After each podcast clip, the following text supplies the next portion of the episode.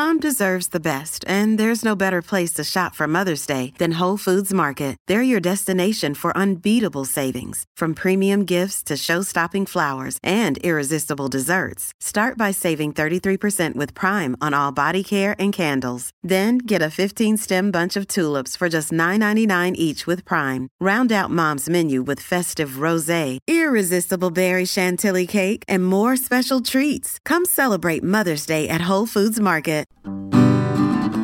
Good day and welcome to Michigan News from MLive. This is Jens Carlson with your headlines for Tuesday, May 14th, 2019. Today, Republican lawmakers continue their efforts to overturn a gerrymandering decision. The EPA has a summer project for Wolverine, and the project to bring powerboats to Grand Rapids keeps catching snags.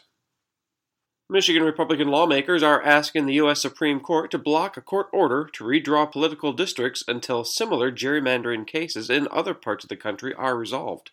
Attorneys representing the GOP filed an emergency application to argue, among other things, that lawmakers won't have enough time to introduce redistricting legislation by an August 1st deadline.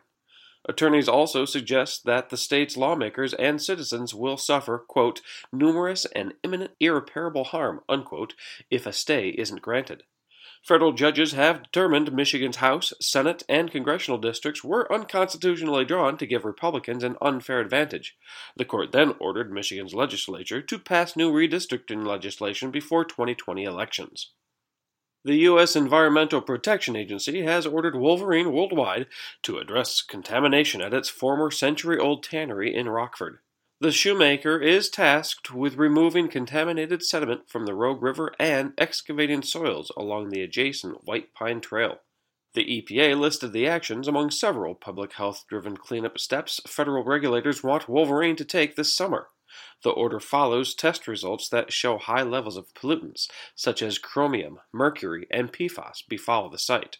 By the end of May, the EPA says Wolverine must begin placing signs in kiosks near river access points which note potential hazards nearby and the proper hygiene for dealing with them. And finally, one man's dream to open the Grand River to powerboat traffic from Lake Michigan to Grand Rapids has hit a few snags. Numerous communities along the waterway are expressing opposition to the proposal. The Grandville City Council was the latest governing body to approve a symbolic resolution against the project. Much of the concern centers on the dredging of the waterway, including initial and annual costs and environmental impact.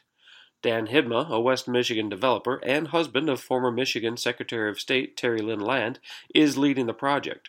His group, Grand River Waterway, already has secured $3.45 million in state funding for the project, some of which has already been spent on economic impact and feasibility studies.